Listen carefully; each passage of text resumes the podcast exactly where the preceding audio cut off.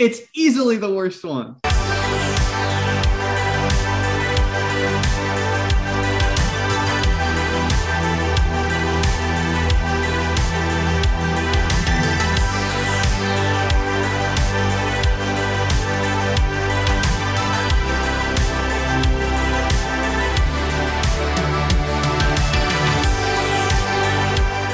Mona Lisa is the original basic bitch, and this is the Uncut Gems podcast, a weekly show where we talk about movies nobody else wants to talk about.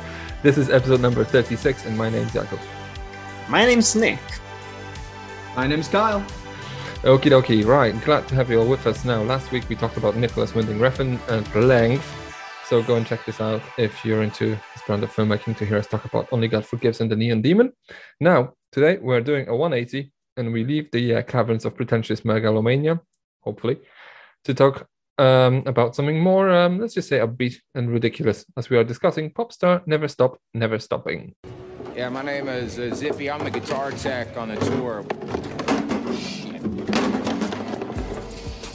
Yet. I make sure all the instruments are tip top. I love the road. You know, this is kind of a perfect job for me, but my favorite free time thing is flatlining. Heart rate dropping. Flatlining is when you uh, technically lower your heart rate until um, well, you're dead, He's Still dropping. then you can catch a glimpse of the afterlife. Got the idea from the film Flatliners, Joel Schumacher film shot by Jan de Bont. You know, I try to fit in a F-line sesh at least once a week. Two, one, hit him. Oh, wow. Did I shit my pants? Not this time. Directed by Akiva Schaffer and Jorma Taccone, who previously did Hot Rod together and worked worked on uh, in different capacities on a bunch of different projects like MacGruber and The Watch and some others. And starring Andy Samberg, who, uh, well, Popstar Never Stop, Never Stopping is best described as a mockumentary about a pop rapper, Connor For Real, played by Samberg, who is shadowed by a documentary crew as a sophomore record hits the stores and flops like an absolute mofo. So this forces Connor to reinvent himself and causes literal mayhem to ensue. So that's the synopsis. Now, in case you don't know, and it took me a few seconds to connect the dots as well. Schaffer, Taccone, and Samberg are in real life a satirical pop band called The Lonely Island, and their songs like Mother Lover, Dick in a Box, I'm on a Boat, and Jizz in My Pants are well known to anyone vaguely aware of Saturday Night Live. So um, I suppose they got together one day with their SNL friends like Maya Rudolph, Sarah Silverman, Bill Hader, and a bunch of others, I think, and decided to make a mockumentary satirizing the sort of music business using the sort of uh, the veneer of, of Lonely Island, I suppose kind of in the vein of the iconic This is Spinal Tap. They convinced a whole bunch of actual celebrities and music stars like Pink, Mariah Carey, Seal, Michael Bolton, Akon, Akon, Akon, I don't know, and Snoop Dogg to show face and participate in the project and just made it happen. I'm not sure how well the film was marketed ahead of its release, but in, in its opening weekend, it earned vastly less than expected. And despite very positive critical reception, it bombed with like 9.7 mil on $20 million budget. So, uh, yeah, it's a failure. However, it has since developed a bit of a cult following and became a home release hit with its physical media revenue to the tune of like a, well over a million dollars. So let's just without beating around the bush, where do you stand on Popstar Never Stop or Never Stopping? Do you, did you join the cult or is it not your bag? Kyle, do you want to go first? Because like, I, I failed to say, because this is um, well, again we're upholding the birthday tradition. This was a choice made by Kyle because it's uh, well his birthday. So happy birthday, Kyle! Uh, I mean, some it's some somewhere around this the time of this release, Kyle's celebrating his birthday and he's going to get absolutely smashed. Um, but yeah, so where do you stand on this? What's what's what's the story with you and Popstar Never Stop, Never Stopping? So back in, I guess this was early high school for me. Uh, I was a I was a fan of the Lonely Islands music. I found it all funny. I, I was a big Andy Samberg person. So I was aware of this movie coming out, and a couple of my friends went to see it in see theaters. And apparently, we were the only ones across the entire globe that saw it in theaters because it, it bombed. We were the only ones in the theater, the only three people. And from then on, I, have seen it six or seven times now, and it gets funnier every time I watch it. I could say I chose it because it's some, you know, magnum opus or art film, but I chose it because it's like the hardest I laugh at any movie I think it's such a perfect satire of the music business. I think that the pacing is ridiculously fast. It never stops moving. It's so short. It's so short and sweet. It's, that's how I describe it. And yeah, it, it's just fucking hilarious throughout the entire thing. So many quotable lines, so many great comedic performances. Yeah, uh, it's one of my favorite comedies of all time. Nick, do you want to follow up? Yeah, this is this this movie is hilarious. Honestly, um, I did I, I didn't watch it in theaters because it never came out in Italy. Like officially, this doesn't have a release in Italy. I think it's because it came out on like Netflix. It's not like a Netflix region. It just popped up on Netflix Italy, things like that. But anyway, I did watch this in 2016 um, when it came out on VOD, and I, I really enjoyed it. And it, it wasn't my introduction to Lonely Island but it's what moved me to actually listen more to Lonely Island. And I became a fan after that. And I've seen pretty much everything they've. I still haven't seen actually Hot Rod, which is a, a not a blind spot per se, but you know, I, I have to watch it. I have to sit down and watch it. But I've seen the short films they've made for like HBO. Um, the Michael Bolton things are hilarious. There's the Netflix special of Valentine's Day with Michael Bolton. That's a lot of fun and and the film itself it's it's a blast i've seen it this was my fourth time watching it and it's like you said kyle like it's it's it's fun gets better every time it's it's it's very tight which is the best thing i can say about it tight in that in, in pacing because it never slows down it's always moving it's constantly throwing jokes at you without at least for me without being overbearing because there's some comedies that are just constantly like joke joke joke it's like ah slow down please for a second but the, but this one works. It has different types of jokes. Some are more um, clever, let's say. Some are more crass. Some are more visual. Some are in the, in the lines. I love the songs to this. Um, I've listened to the soundtrack an unhealthy amount of times, and it's it's it's it's a blast. It's a blast, and it helped me introduce introduce me to Andy Samberg and the crew. And you know, it's just it's it's it's fun. It's just plain fun. It's like Mission Impossible too. I just watch it and I have a big smile on my face. like, yes, Good times. Oh, but oh, oh, oh no! I'll, I'll, put it this way: it's a, it's an interesting one because um, this was my first time. I've never seen this before. This was my first time watching this, and when Carl recommended this, I was like, oh no!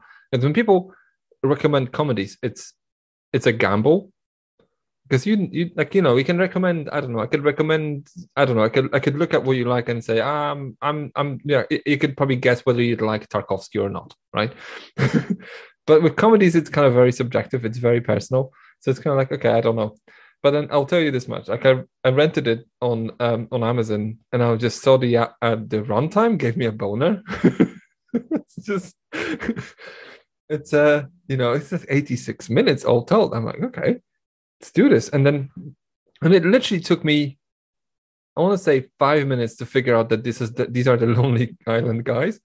Uh, I, but beforehand, I'm just because I, I, was completely blind. I didn't know it was a mockumentary. I didn't know anything about this. I, this the only thing I knew was that Andy Samberg was in it because he was on the cover on the whatever. So I watched this, and then it kind of opens like a TMZ, um, like a M, like an M, made for MTV documentary about like a his like the Sparks Brothers or like a like a, a like about about a band, and then you know you have these actual celebrities. Like there's Mariah Carey, and then but she breaks character and goes like, "Well, he's so humble, but I am the most humble person I know."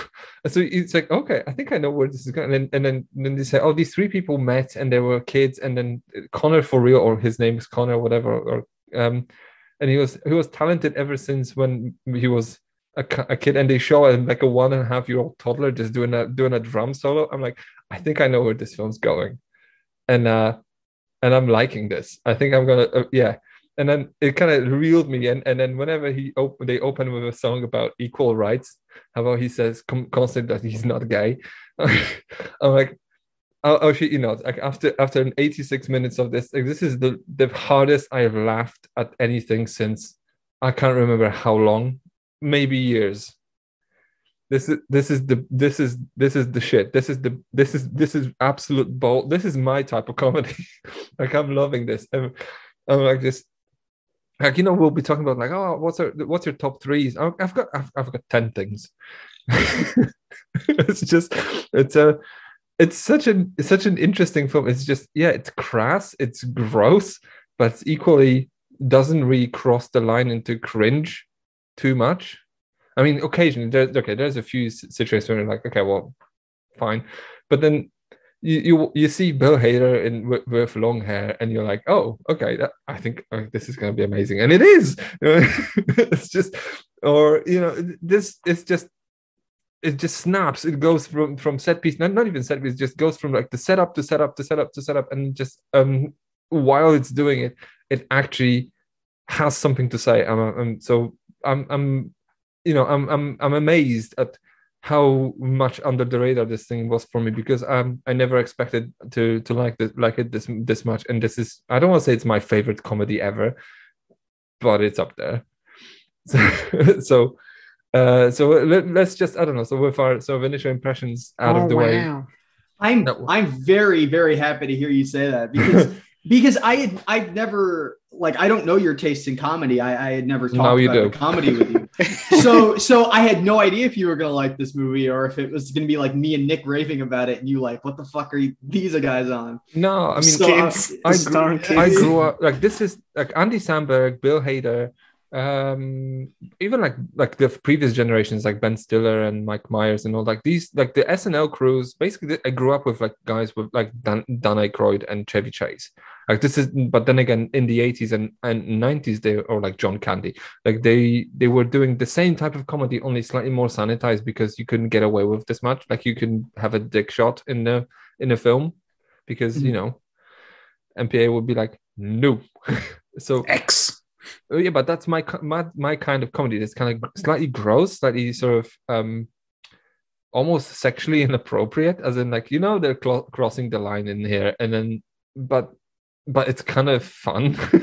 so it's And it's it's not they're used they're not really making fun of like specific groups of people. It's not like a well offensive they kind of do like, like, with, way the, that with well, the equal rights song. It's kind of like they kind of well, in that particular instance, they're making fun of, a song by Macklemore that was famous in Yeah, like, and- but- 2013. but in in in the in doing so they're also making fun of of the sort of virtue signaling people as well who are like yeah, i'm like the the sort of like i'm the lgbt ally and at all costs i'm like fuck Yeah. sit down no one Shut up. and fo- and following and follow following up that song with Ringo, like he's singing like gay rights aren't allowed. They're allowed now. Yeah They can marry. I mean, but you, say, you have these two gay guys like trying to get married, and they're just giving giving each other looks like, what the fuck is happening? yeah, so like I'm like I'm watching this, and I'm just thinking, how did people sleep on this? I Okay, know. so so here's the questions: like, why why is this film not like Dumb and Dumber? Like, why is it not like this sort of iconic comedy of its time? Because it clearly has everything. Like, why is it not like this? This is Spinal Tap. Like, why is it? What's happened? Marketing. I say Yeah. marketing. Just Yeah. horrible. Watch the trailers. Doesn't look all that interesting, honestly. but no, it doesn't. Um, and uh, I don't know, honestly, because it's weird. It was an expensive film. It's like twenty million dollar budget. They used it well as well. It's not like they wasted it on anything. But apparently, the shoot, shot, all shots of the crowds are are nipped out of um, One Direction concerts. That's funny.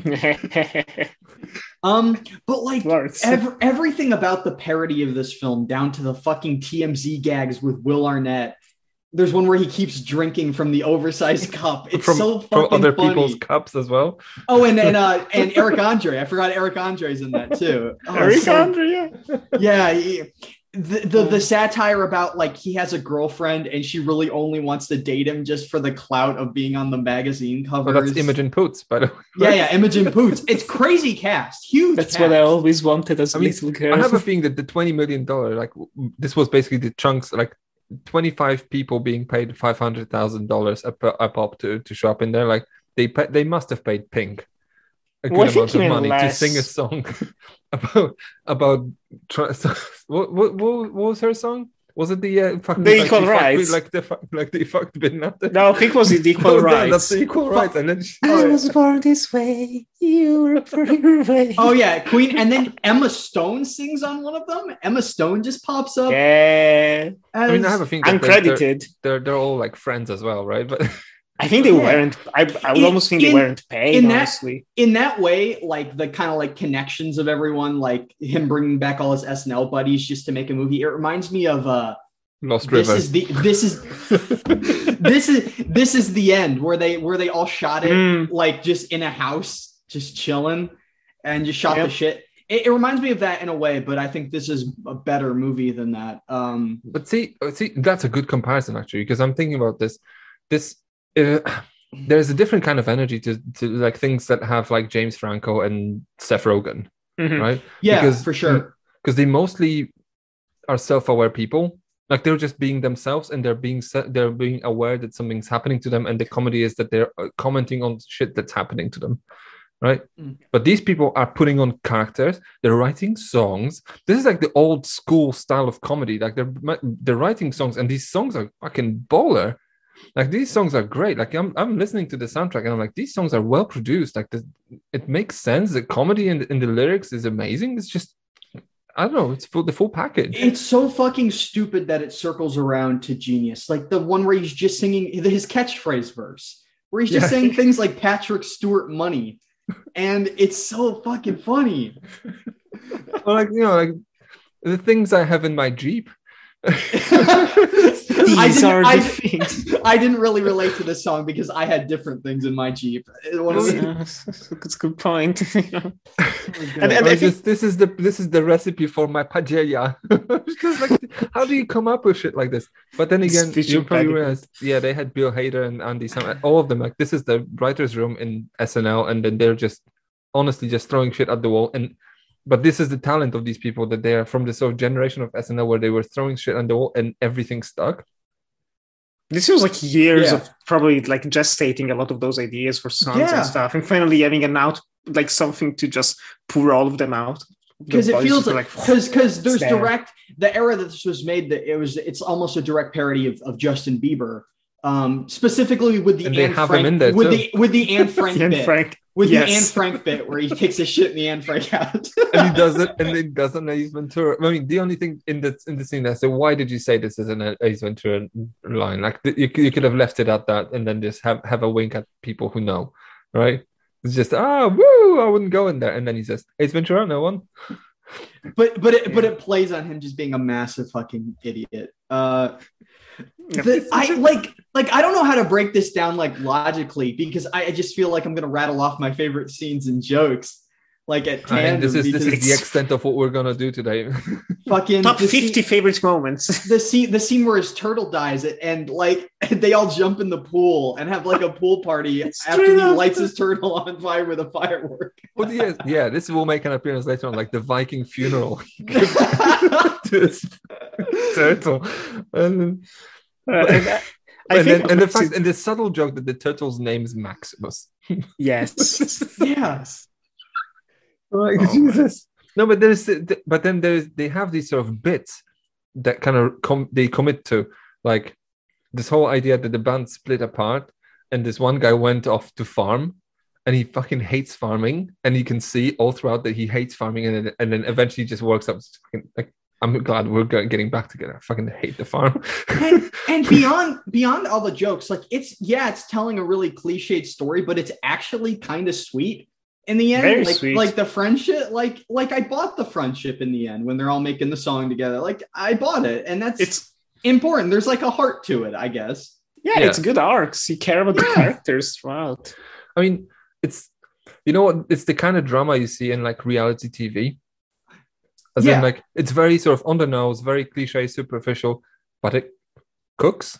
Like if you watch MasterChef and you're like, oh, I know what's happening, but you but you're engrossed in it anyway. Like you know, it's like I'm hoping that the souffle souffle comes out. You know. So, I uh, I want you to know if the so the scene where the the fan puts his dick through the window of the car and he has to sign it. Do you know? Do you know whose dick that was? no, Because it's No. Judd Apatow. are you serious? Yeah, yeah, it's director Judd Apatow. And produ- Uh, wasn't he a producer as well? If, yeah, he, he I was a thi- producer. he- he's also a producer. I think he no, was. Yeah, yeah, he was. didn't direct it, right? Uh, No, no, Akiva Akiva Schaffer and, Uh, and Jorma. the, basically the two other guys in the band directed it. Yeah, yeah. They're definitely yeah because they did Hot Rod before this. Um, Yeah, but and I yes, and as someone I like this better than Hot Rod. I think this is a more consistently funny movie than Hot Rod, even though Hot Rod is funny. Um, I haven't seen Hot Rod though. it's um, it's it almost feels like a like a beta test for for this, which I feel like Hmm. tightens up everything. Oh. Uh, but um, yeah, it's just it's it's surprisingly well made in that in the structuring. Like it flows very well from joke to scene to joke to musical number. Um, It's, Right. it's, a, it's, it's a proper proper good documentary. Like, But yeah, it kind of. But then it, I like that it's a proper good proper. Doc, uh, it's basically like an MTV documentary about I don't know the Rolling Stones, like how they like about a band that had this sort of. They broke apart and they came back together, and that someone tried to. So it's basically a, a cliche because all these rock bands they do they do this right. They will Yeah. just have this moment in the spotlight. That someone will fuck it up. Someone was gonna go like, "I'm the best, you know, the, the best one out, out- of all of us. I'm the John Lennon here," and then I'm gonna go and fuck fuck Yo- Yoko Ono, and it's clearly not working. So let's go and have a have a concert on the rooftop, right? So you know, it's um, yeah, So it's it's it's a cliche for a reason because these bands fucking do it. so, I love I love Tim Meadows in it. Tim Meadows is great. who's As Tim that, Meadows? uh, best he plays- performance. He plays the uh, his manager. oh he right, plays okay, that yes. kind of the the SNL guy, and then also I love Chris Redd as Hunter the Hungry, an obvious parody of of Tyler the Creator at the time, like a very angry rapper who just yells.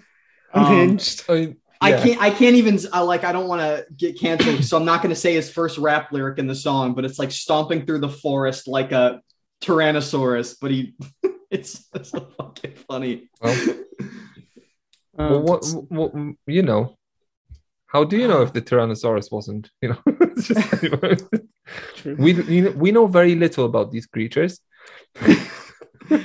Um Bill Hader's cameo where he, he Oh. talks about flatlining and then he just references the movie flatlining and says like the cinematographer's name. Jan de oh, Jan de Bont. Bont. Yeah, the That's a Joel Schumacher film and, and, shot- and it's led by Jan de Bont. I'm like, yes, it is. I love Bill Hader. I love that cameo. I mean, I love how he's like, "Did I shit my pants? Not this time." just Justin Timberlake as the chef that that that also is the fish at the end. So It's uh, everything comes full It's circle. like, it's just like, oh, this is carrots. cut- Like this, this is the kind of just like carrots cut eight ways, and he explains every single time. It's julienne, because that's what the French do. Ju- Julien. Julien. I mean, I mean, yeah, this is a this is a technique and whatever. This is how. But I'm like, okay, but we're spending like three minutes with him, and it kind of works. so it's I don't know, but then in in the back of this, the whole narrative kind of holds together anyway. Like I, it's not like you know some some comedies there will be like that. There will just be a collection of skits, but this is like Spinal Tap Mm.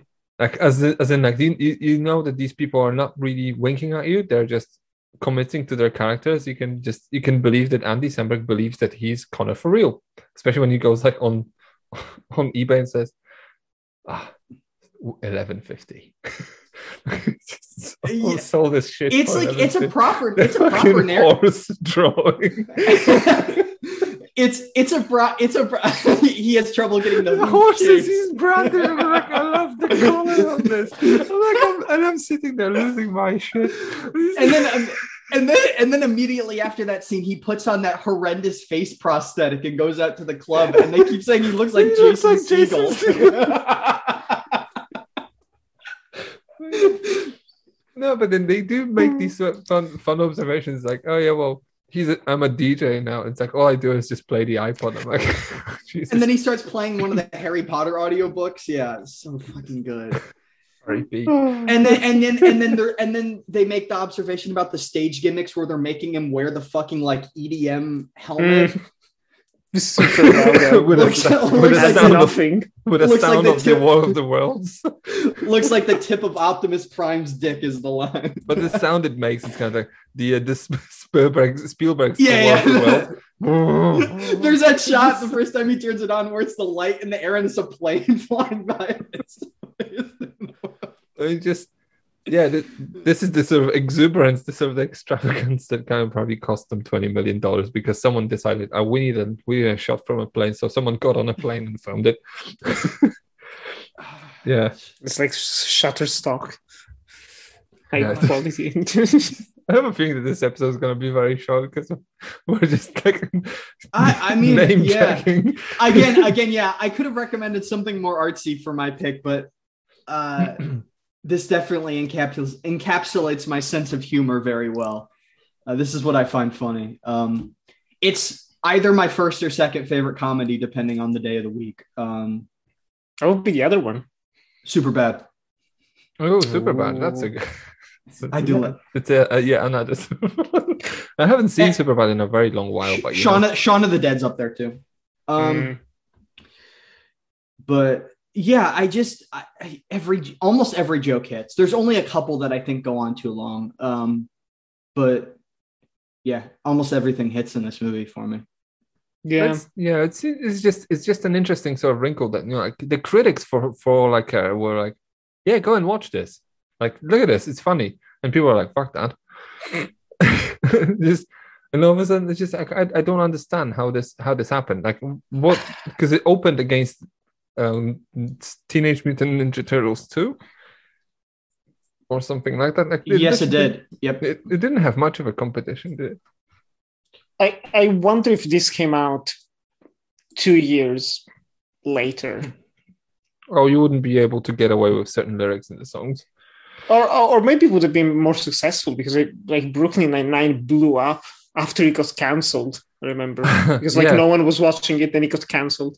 Then But Bill Thor and other people supported it. It came back and everyone was watching it, and it became like the new hit show for a while. And now no one's seen the final season. I actually forgot there was a final season up until now. I just, I just, sorry, I, I just hate that this is the comedy that failed when movies like Daddy's Home and Daddy's Home Two make like a hundred million dollars. Well, Like, like that just that just depresses me. well, um, what can you say? I I, think I, it's do, also a broader sense of humor. That's probably why those were successful. yeah, I do Like in a very ask you. plain way. Do you guys have a favorite? Do you guys have a favorite song? Oh yeah, I mean, I, I love like, Bin Laden. Bin Laden's amazing. uh, Mona Lisa is up there.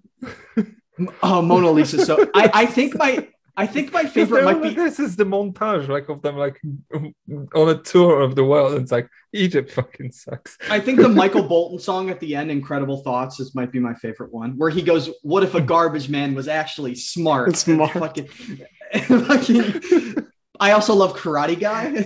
Class. yeah, like all the songs are good.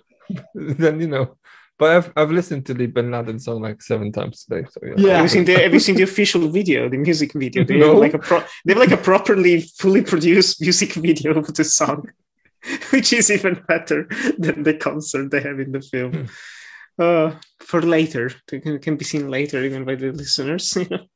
I'll, I'll, put worth it, I'll put it this way: if John Belushi was alive, like he would probably approve of this. Yeah. so I don't know. It's it's very much up my alley. It's very it's it's, a good one, but yeah, it's um it's an interesting sort of situation because I think Nick you mentioned that like Brooklyn Nine Nine is another one of those that kind of just like no one watched and they cancelled and they were like, oh yeah well let's just watch it now. It kind of it's like a similar fate. Like people said, this flopped at the box office, and all of a sudden, like through word of mouth, mouth, some people just dared to buy it for like three dollars on on on DVD, and they were like, "This is actually pretty so, pretty solid. Let's watch this." And then uh, it's it's one it's one of those comedies that kind of just like through the back back door, almost like crept into the culture, but it's still not really. Yeah, well, I, I think it's going to be mm, still very relevant and successful because you, you we mentioned the like this is the end. I don't know mm-hmm. anyone who's since this is the end since like 2014, like one This- year after. Well, No one's seen it again. I think There's This is the- if someone says they have it, they're lying. this is the end, and like the interview, they had very sort of short lifespans. Very I much be- be- They were just because they're so specific and so I do love This Is the self-referential. I've seen it once, and I wasn't actually that big a fan of it back then. That's and I haven't seen it since. And I think what's what sets this apart is because even though it is referencing, you know, Justin Bieber and the songs from like 2013, 2014, it's still like the references are still broad enough or more general in a way that it still can be understood by someone who's not familiar with the music industry, like myself. Like I don't get many of the specific references, but they're still funny as their own joke. but you don't have to.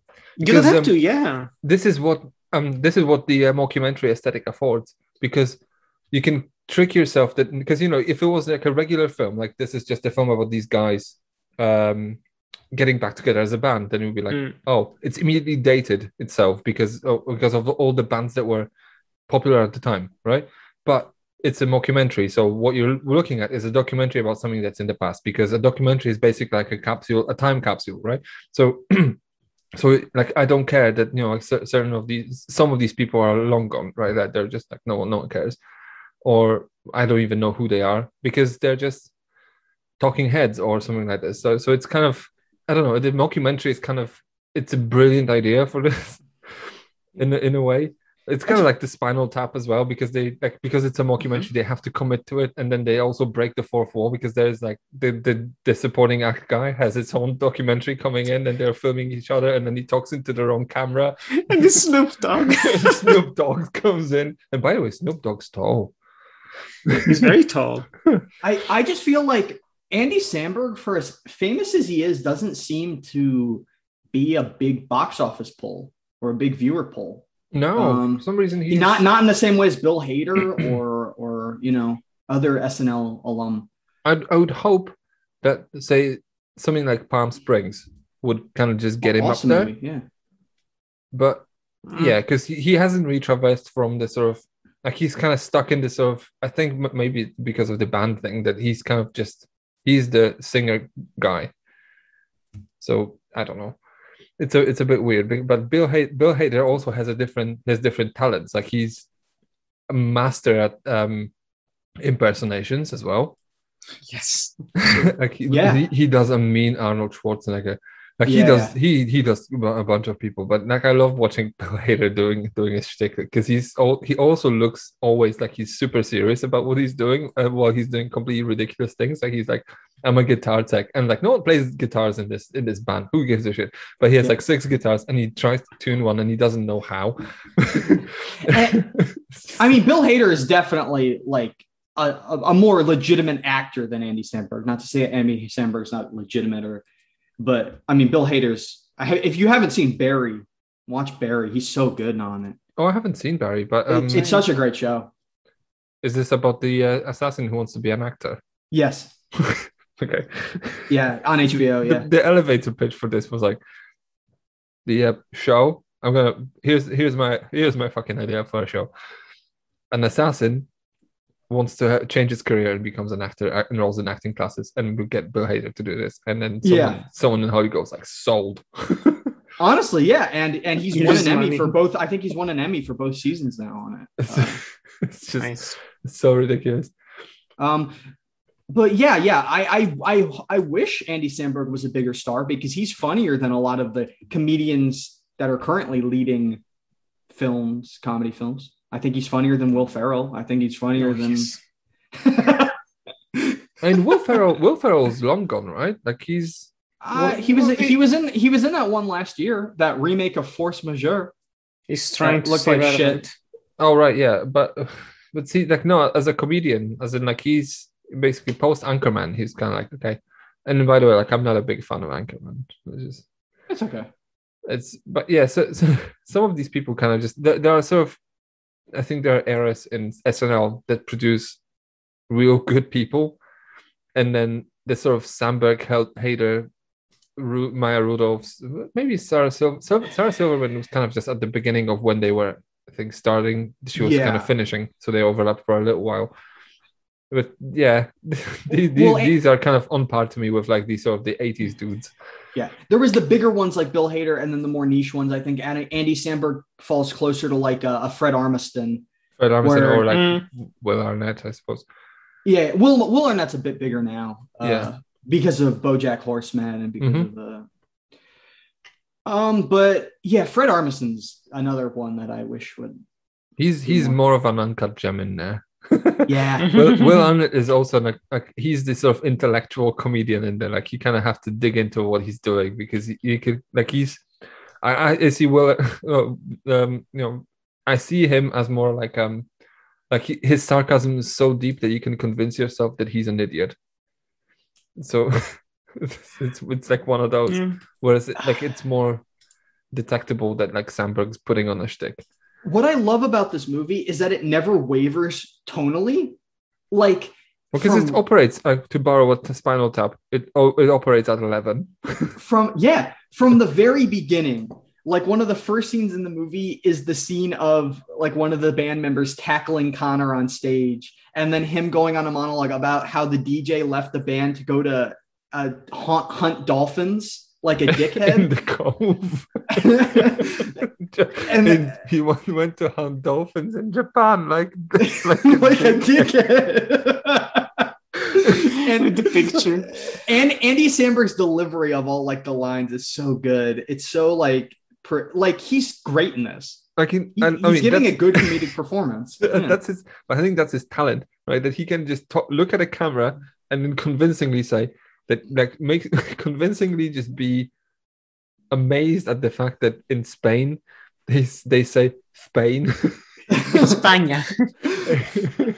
it's just or like Fiesta, fiesta, sta, sta, sta, sta, Yeah. sta. when, when or when he's just showing you the four different pictures of a horse and he's just like so proud of himself. But I think all the comedic performances are good because Jorma Taccone is really necessary to be like the straight man to Andy Samberg's bullshit. Yeah. Um, the scene, the scene where he, he puts dog shit in the pancakes and feeds Oh, it. great. It's like you gave you fed me dog shit. Although although It's the watching two, the Parent Trap. the two yes men, the two the two guys that he's that they're kind of like, oh yeah, let's let's just see who who the yes men are, and then that they're kind of annoying. let's just put it this way. A little yeah, bit. I think Yeah. by design, but still. I think especially what one thing that's good is that the movie moves so quickly that even if there's something you're not really vibing with, it's over already. And then Like, they, okay, but, that's over with. That's but then they come back to the surf scene again. Like there's this PA, this woman who just casually eats the pancake. It's just Just enjoying it. the fuck's happening? That's such a um there's so many jokes. I think a lot of the best jokes come from like after Connor's downfall where he's like depressed. There's that shot of him riding a Segway and it just catches on fire. One I of my like the shot of him almost almost like cutting the, the thing No, with the I katana, was and then he sees the gonna cameraman. chases- I was gonna mention that. That's one of my favorite shots. That was gonna maybe be in my top three of him just charging him with a katana. um, Oh my goodness. This is properly like every 10 seconds there's a a good moment in this. because it's, it's one of it's one of those movies where like even if there are bad jokes you can't really remember them because it's followed by four or five great jokes because the pacing is so quick. It, it almost reminds me of um uh, uh, uh Phil Lord and Chris Miller all the, their movies. Um like the Lego movie like Cloudy, Cloudy with a Chance where the pacing is so quick. There's joke joke joke joke joke. And the, Brings- the bad ones don't linger they don't have a chance to linger Well, the sort of the downside of it as well is that the whole thing kind of doesn't linger, doesn't it? Because I'm just thinking, okay, well, I'm wondering like how how much of a staying power will this have with me? Like, will this be like okay? Well, when I watched Dumb and Dumber like years ago, in like when when it was when Jim Carrey was the was the shit. Like this thing, like between fr- my friends, jokes from Dumb and Dumber persisted for years. Like this was like you had this sort of like it became like they became memes for for you like to just be elements of your conversations. Like samsonite. I don't know. I, I don't know. But um also you think there is a chance. You know, you know there's there's um there's this sort of idea that you know with the onslaught of jokes i'm thinking like yeah it kind of works in the moment as in like i'm having so much fun because i, I disregard sh- shit that doesn't work. And you almost forget about the stuff that doesn't work. Like i had to actually think critically about like the bottom three that i had to put on for myself. But i'm thinking how much will i remember tomorrow? Like is Mm. this is this a bad thing? Like what do See- See that I guess that's just down to personal. I still remember, but I've seen it like six or seven times, so obviously I remember the jokes. Me and me and Jordan quote this movie all the time to each other. So um, I don't know. I guess that's just a, a a personal thing if they stick with you or not. Yeah, and I think if if the single viewing is still very satisfying and funny, then that's that's already good enough. I think. um, but this is stuck with me. I think it took me like a couple, two or three years before I watched it. Um, but I still remember the songs. I remember all the jokes, but they still hit just as hard. So I don't know. I think it might might stick around with you. Who Yeah. I mean, the only thing I, I'm I'm now regretting is because yesterday I was like, okay, should I rent it or should I buy it? And it was three forty nine to rent it and five ninety nine to buy it. And I'm like, Oh, I'll rent it because I don't know. And what if it's bad? And then I'm I'm watching this five minutes five minutes later. I'm like, fuck, should have bought it. it's just balls. Mm. But you know, it's it, I don't know. It's it's an interesting one, especially that it. Actually, one wrinkle that I kind of just found out when I was trying to kind of come up with um a few uh, notes for this Mhm. is that the uh, the whole thing is kind of like the the it's kind of sort of based on the Lonely Island, right? I'll bet. Like there's yeah, yeah. these definitely. three dudes who just because they were a band like in junior high. Mhm. Very young, yeah. So I'm just thinking, like, is this autobiographical almost? So- So that's where that's why it kind of hits you so much because it's it's super funny, but it also has a heart. Because it definitely feels like friends making a movie together. Yeah, Like, yeah, Yes. it it certainly feels like that. Um, like maybe a bit of a cheat, right? As in, like when you when you have yeah, uh like people who are like real couples in real life and they have to play a couple on screen because their chemistry is kind of there anyway. yeah, But it's but it's kind of fun to see them, like especially when they go onto the farm and they start just interacting with with each other and they're just like start recording songs and then it's like and they go to this amazing scene. It's like it's like we're the Wu Tang Clan and you're the Method, and they just go four times. Just like here's the thing. there's there's several jokes in the movie that like they go on forever and you should be getting annoyed but you don't really get annoyed. There's only one joke for me that that got annoying and it was the one where he's apologizing him to him for doing the catchphrase verse. Oh. And that Oh, joke yeah. lasts for it goes on for like two minutes and i think that's like a like 30 seconds too long. Uh, one Uh, thing, one thing that kind of just drags for me is the um, um, the TMZ segments. I'm kind of like, yes. oh really uh, just cut down. Yeah, no. oh, Which damn. again are very short, thankfully, and there, there's like only three of them, I think, in the whole movie. It feels like there's more of them. Oh, yeah, they're it feels like there's so more of them. there's like three of i do them. like this and how they Um, how they got like Mariah Carey and like like all these sort of pop stars to say ridiculous shit. It's just beyond me. the fucking seal, seal getting mauled by. I love the that's- sequence. Still getting both. It's like I got like think this is how deep the joke is. It's like oh I got my scars from wolves, and in real life he got his scars from um lupus. Like, Yeah, it's a disease. When the uh, well scientific name for a wolf is Canis lupus, right? So it's so it's kind of It's like all wow. connected. It just I don't think this is an accident. This is something that they came up with. yeah, I think so. it's just I don't yeah. There's but I don't know. There, there's a there's a bunch of things in there that are kind of just interesting that way. As in like the the kind of the jokes are uh, I don't know, cutting a bit deeper, no? Yeah, I know. they- I yeah. Multiple layers for each of them. No, no, for some of them. Um, and it, I just, I always come back to the fact that I should be annoyed by this movie. I should be annoyed by the excessive cameos from celebrities. I should be igno- annoyed by by the dumbass main character. I it feels like if another stu- if another crew made this, it would be fucking so irritating and grating. But it's it's the commitment of the cast. It's the great writing. Everything just works together and makes it like something special. Um, Yeah, by the way, and- how much how much did you think that was um ad libbed? Um, hmm, I don't know. Uh, I'm gonna say like twenty to thirty percent. twenty to thirty, yeah, yeah. yeah, yeah. 'cause Oh, I, I. I honestly don't know how how these people can operate because obviously like the songs are written, right?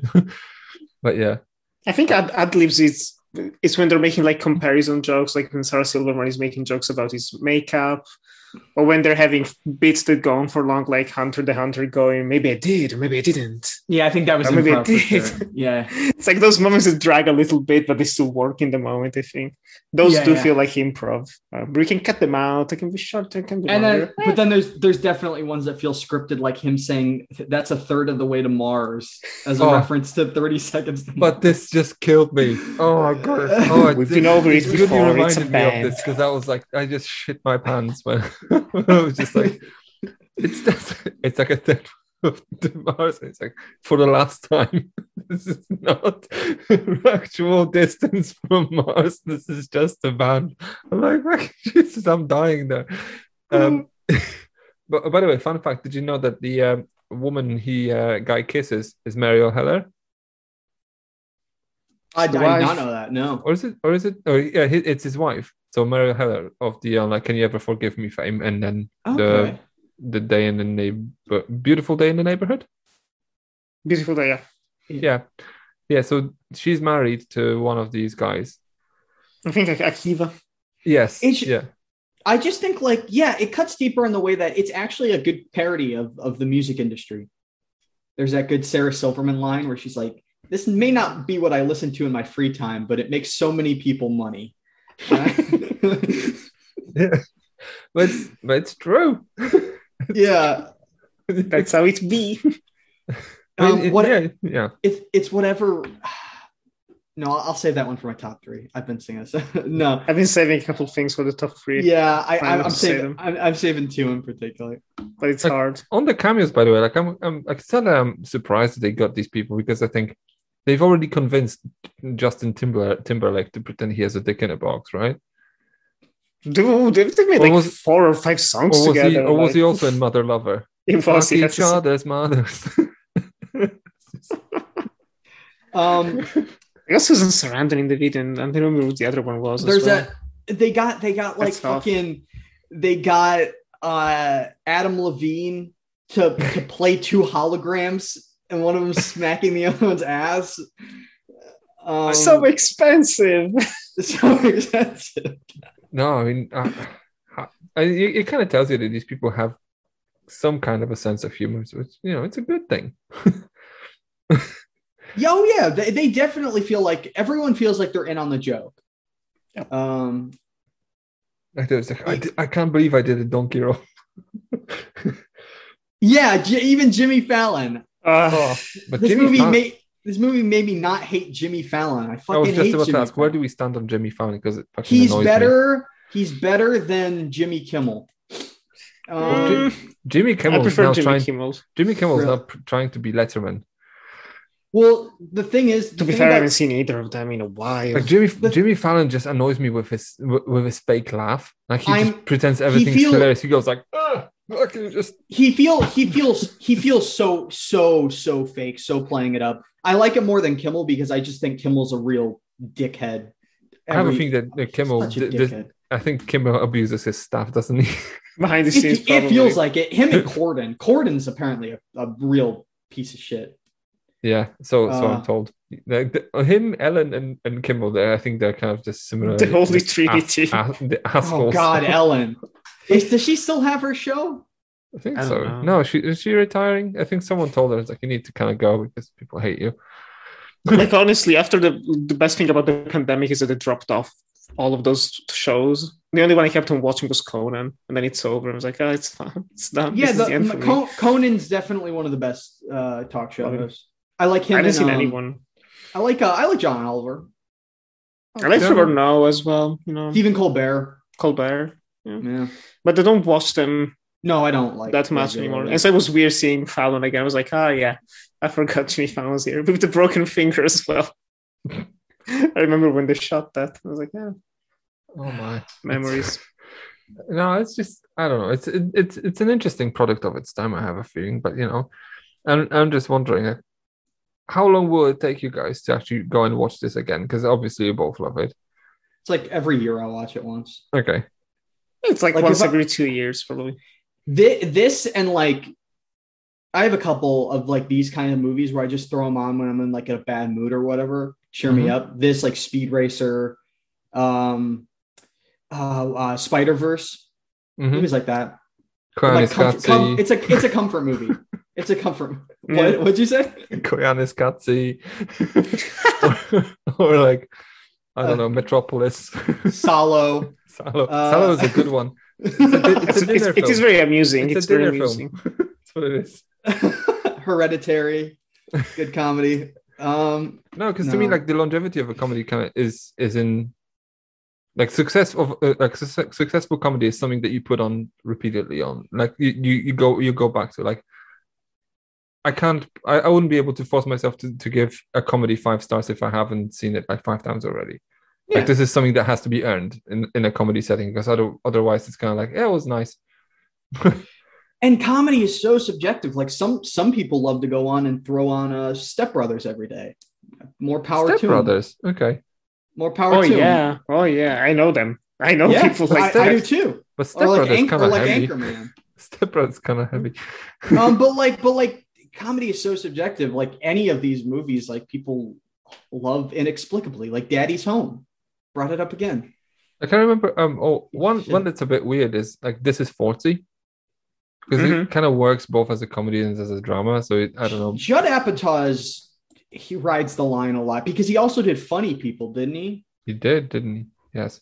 Um, yeah, he rides the line a lot between comedy and drama. Um, Like even his like rom coms, like Knocked Up or something like this, are kind of like okay, they're they're just yeah, they're just riding the line. Like, oh, to me, like another good example of something that I kind of come back to a lot is Bridesmaids. that's a funny movie. It's just I still come. It's just My every single time I, I think about Bridesmaid, there's always like one image that comes comes into your head when you think about comedy. And to me, this is Maya Rudolph shitting herself herself in the street. it's just, just my favorite, the one you didn't mention, my favorite Apatow film is Forty Year Old Virgin. oh, that's a good one. Yes, That's It's a fun. good- It's very that's a fun. good one. Um, yeah, Bridesmaids, and I don't even like Melissa McCarthy, but I like Bridesmaids. Um, well, to me, Kristen Wiig kind of just makes the movie, and Maya Rudolph. yeah, it's true.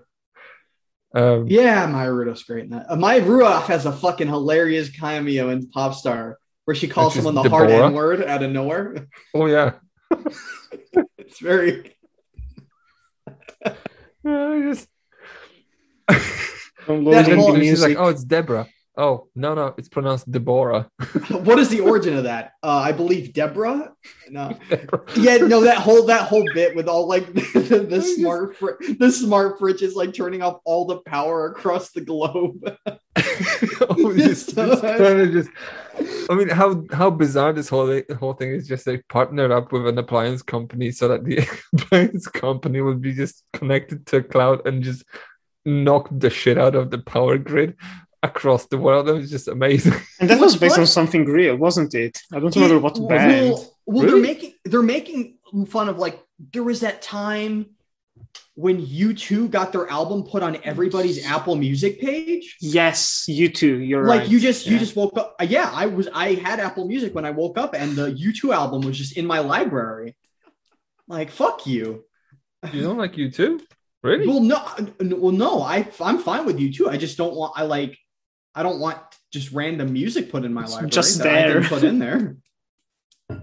Download Um, it for everyone. You know, It's like that Nine Inch Nails album that you know Trent Reznor said like steal this album. I don't remember what it's called. With Thief, I think. Basically, just ask people don't buy this, just steal it, and then they did. so you know, Trent- legend. Oh yeah, he makes some of the best scores ever. Trent Reznor. oh, music, musically, like just I don't know. I don't know if you're a fan of Nine Inch Nails, but you know, I just ha- I just don't I just haven't heard a lot. So it's I pro- I'm sure I like them. it's it's. I got it's- an yeah. introduction from a friend, and it's Yeah. good stuff. It's the, the weirdest thing is how he basically just made Marilyn Manson what it is today. That's the most bizarre thing about him. Oh yeah, Because, you know- he's a better person than Marilyn Manson. Well, I, I'm not sure because uh, uh, le- legends legends say that Nick someone had to perform a fellatio on someone in order to uh, get his album made, and then that someone may have been Manson. As in, like, because he he was recording Antichrist Superstar in Reznor's studio, I think, and in order to convince him, I think some some some favors may have been uh, exchanged. I don't know. It's all urban legends, anyway. I don't know. Like I'm, like, I'm honestly, like I'm running out of juice. Like I'm, we're just like name checking scenes. Yeah, yeah. That's the problem with doing a comedy like this is like it's funny. There's a lot of funny scenes. You're really just recounting moments from the movie. but so, okay, so how, how does it stack up? Like, Because we know how it how it kind of stack, stacks up in terms of like comedy. How does it stack up in terms of mockumentaries? Like, because you know, when you think about like oh, like what we do in the shadows or like the Spinal Tap, like where where Well- where does it Well, sit well, I think I think where it succeeds, you mentioned it in your opening blurb, is that it it it does a great job capturing the actual feel of like an MTV doc. And and mockumentaries kind of are are can succeed or fail based on how accurate the the mockumentary is to like what a real documentary is. And I think Popstar actually captures the the the feel of a lot of music documentaries. I, I think it I think it hits the nail on the head in terms of of its inspirations. Um, I've never seen Spinal Tap, so I can't compare it directly. Yeah, I, I, I love mockumentaries, honestly, of all kinds, um, especially horror ones. But this one is, is one of the better ones because it's so committed. Um, so many of those of the of the worst ones just kind of abandon the aesthetic after a while. Yeah. And I love how they play with this, not only with the camera, but like there's the scene where they have to turn off the cameras and they're just talking, and then there's the attack of the bees. Isn't he? They get it on camera. He told us to stop shooting.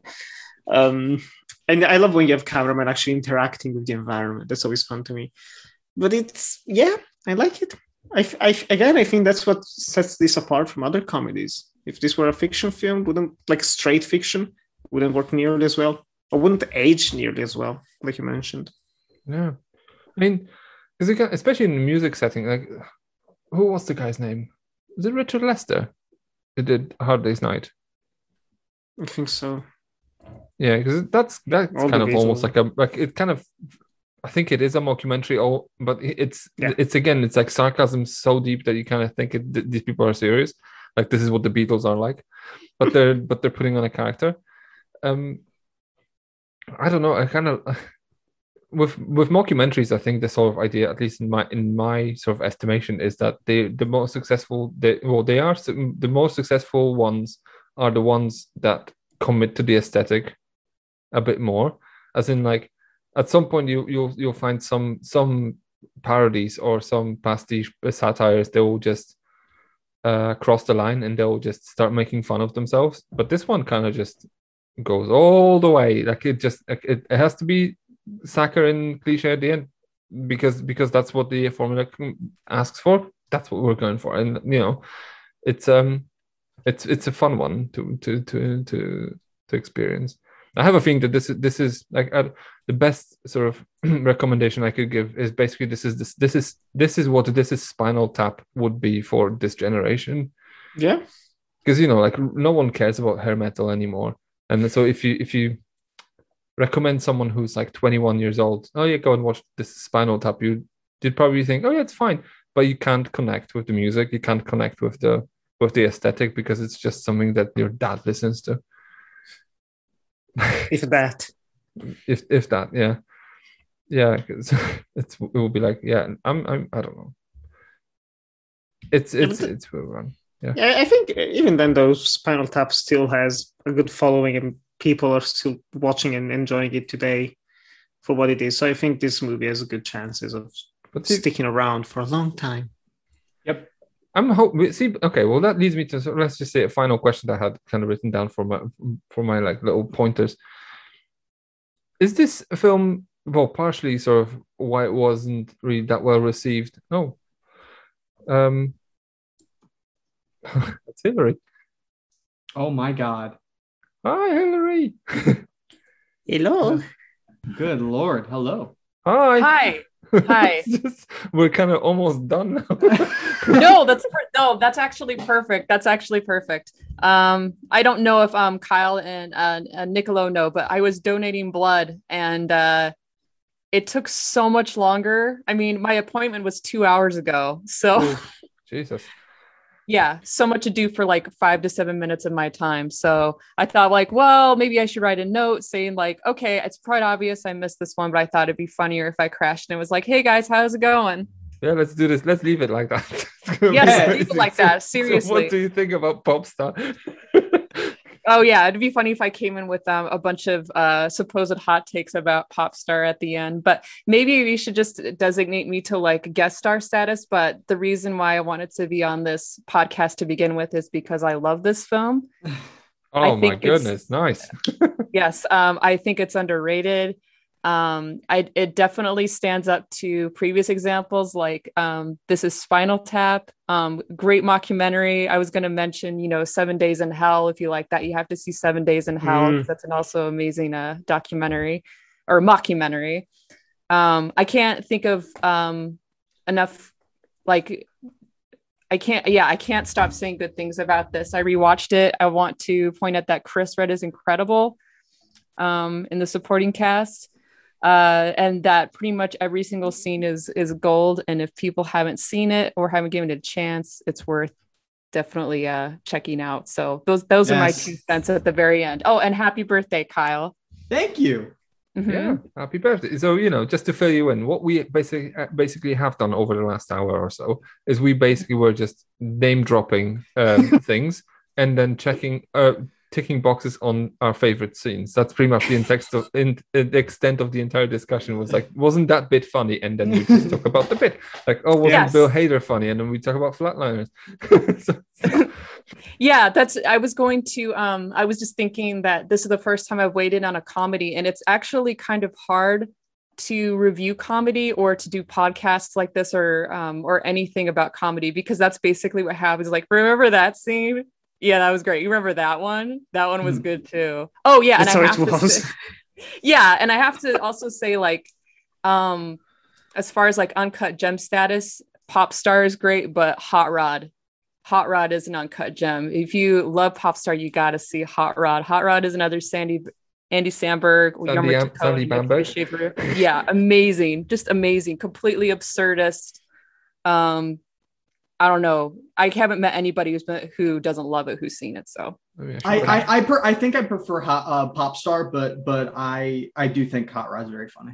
yeah it's kind of like um they're both really good flavors of ice cream and you can slightly prefer one over the other Yeah. they're both excellent I mean, but yes, it's a. Um, I mean, I, I, I suppose we should probably put Hot Rod on the list of some description because you know I haven't seen it, but oh you would love it i think that you would love it because it's just it's it's weirder it's weirder than pop star but it It has is that weirder. same like like what you know um It's it's more surrealist and and at like weird. It just Oh, fucking- yes. yeah. I mean, it's if if it can, you know, you, like now you know what I like, as in like Yeah. this is the sort of natural. pro- To me, this is a natural progression from Chevy Chase and John Candy to this, and this is like okay, that t- that type of humor I like. So I, th- I suppose if Hot Rod's kind of in that vein, I'm I'm I'm in. okay good good it's, it's it's it's just I don't know. I've, I've, I had so much fun watching this. It's amazing. But kind of what I Mm-hmm. just before you joined in, I was kind of just trying to kind of posit my f- sort of let's just call it final question, right? Because it's like, how do you think this sort of will um well how because I think Nick you you mentioned that this is like oh yeah well it, it, it has the sort of longevity to it. It has legs right? Like we, we hope it will it will have legs. But then how because that's from 2016 we're in 2021 the, the landscape of comedy is different and people's sensitivity are, is different. Like would you recommend this to someone who's like let's just say 19 18 years of age and then would they like it? Hmm. You know, I wouldn't hesitate, honestly. I I mean, I can, I can only think of one thing in the in the movie that I think that maybe a teenager would find objectionable, and it's the use of the uh, the word retarded in one of the lyrics. They'd be kind of like, "That's Mhm. not cool." As far as like Mm. the PC culture, if that's Well, a there's part an of N bomb somewhere in there as well. Oh yeah, but I think I can imagine watching that scene, people being uncomfortable. But I'd be, I'd have to point out, it's like, um, well, Maya Rudolph isn't white. Um, she's um, she's biracial, and her Yeah. mother is Minnie Riperton. So it's not exactly like a white person saying it, but I think that was part of the joke was that she's trying to be so in on whatever they're talking about that it's shocking to hear her say that word. But yeah, it's yeah, there. I think I think I think that one song is literally the only thing that that like um is even questionable about this. Yeah, I, I suppose this kind of rides. I mean, to me, this kind of rides the line as in like, okay, especially that the song is not that great either. To me. No, that's the whole point. A lot of the This- songs, this a lot of the songs are offensive, but they're offensive on purpose. like the Bin Oh, the Laden, Bin La- the Bin Bin Laden Laden song is is kind so of offensive funny. on so many levels, but it's such a cool song. yeah, um, but it's it's one of those like do I, I don't know because I'm, I'm I'm an old fart. I don't know. I I I, I don't know young people. What young people like these days. Um, it's because I'm just thinking like, like the sequence with the Judd, as it turns out, Judd Apatow's penis against the, the, the window. Oh, Is that the, was his. That was his penis. Apparently, yes. yeah. oh my god, I had no idea. I thought it was that, just like some random dude. That's Judd Apatow. That's Judd Apatow. He's, he, he, shaved for that. Like, uh, oh um, god. Or or this is just how he rolls. it's lifestyle choice. Uh, but what about that scene? Echo. It just no, it's just whether whether this is something that um like younger audiences now, because I suppose this was R rated at the time. Like, so if you if you can get into an R rated film, we'll be like, yeah, no, this is this is crossing the line. I'm I'm offended. Think... I'm going to go on Twitter. I'm going to just like shout at someone. Um, or... no, do do a no. Twitter poll or something like is the is Judd Apatow's penis offensive to you guys to you kids? I don't know. Uh, yeah, I don't probably think gets attention. I don't think that's offensive at all. I think no, they're, they're, I, I, think that's offensive yeah. to older members. I think I did watch it. Yeah, my older mom. my members. Mom's, yes. My mom's pretty open minded, and like the the dick against the window and like it flapping against the glass when the window rolls down. She was like, okay, and like that, that, that really crossed the line with her. She was like, no, thank over. you. That's just a form of gross out, honestly. Uh, yeah, I no, I think there's movies around this time period that are way more offensive to audiences. Oh yeah. Uh, this is the end is one of I mentioned it earlier I think people would be way more offended by that one. And like, no, I, honestly, like that, I've always had a punchline with that movie. I've told people that um, after seeing that movie, I was, I was turned completely gay. Like I had no interest in men after that because all the men in it were so horrible. And then See, relapsed I, into home, and then relapsed into heterosexuality a few days later. That's how horrible it was. See, I like that movie, but I understand I get it. I get yeah. Not, I get not liking it. This is I mean um, this is the um, most unique way of kind of just uh, deciding like okay I, am I come I think I'm gay now not because I'm attracted to someone I just can't stand these people. yeah. I was just like I can't do it. I can't. I was like I can't. I I couldn't do it in a. But I mean it, it's a joke. It's not actually real. But I was just like oh yeah. wow everyone in this is so awful. I can't. Yeah, I can't process it. Um, now that I um, think of it, like I think the interview would probably be a questionable film now because it openly makes fun um, of like racial stereotypes and things like that. I think that one handles it. it makes fun of lots of things. There's I saw it a while ago, and I, I, really didn't like it. Not necessarily because I was like, "This is offensive." I was just kind of like, "This, this." I think this, this isn't. Yeah, just beyond. I think it's just kind of like eh, an eh movie, but it it winks at like all those movies wink at themselves way too much, mm-hmm. and almost every joke is kind of like, "Oh my god, it's a person we recognize." It's kind of like a, think, a better version of the uh, seltzer whatever movies parodies i i think like... oh god uh, i th- i think um the worst a mainstream comedy has aged from like the last decade is the hangover part two Oh. oh my god! I was I saw that when it came out, and I was offended when it came out. I was just oh, like, yes. really? It's like, it's such a beyond beyond it making fun of you know transgender people and and whatever oh, yeah, else. There was that. But beyond that, it's just a d- dirty, disgusting, ugly movie, and I fucking hate it so much well i mean spirited. it's it's totally different yeah. because like my main issue with it afterwards was i said okay it's one thing to have some guys acting loudish in las vegas that's pretty much the playground for that to happen but in this foreign country like at one point i think they go to like a buddhist temple and they're disrupting things and there's like just like these yeah. like these people are trying to live their lives and you're just disrupting it by being absolutely gross and disgusting yeah and See, and i was pl- anyway i was planning on sorry Sorry. No, I just wanted to kind of say, but it would have been more acceptable if they were putting on characters. Like you could, you could excuse Borat for doing shit like this. Yeah, mm-hmm. well, that's different. That's totally different. Yeah. Yeah, because he's clueless, but like these guys are. Well, the other thing is that it was a reset. The reason why I actually like the first Hangover movie is it's because about these guys growing, like being like, I can't do this shit anymore and i need to mm-hmm. kind of like reprioritize and you know make sure that you know moving forward that um, i pay attention to what's important to me you know and like try to you know maintain healthy relationships which i know sounds like really fruit like mm-hmm. i don't know fruity but i like that ending where it's just kind of like oh you know we need to take responsibility for what we're doing and even alan yeah. alan is terrified that you know their friend is dead you know and uh th- there's some actual poignant moments. So for it to happen again, it was just like you guys didn't learn anything.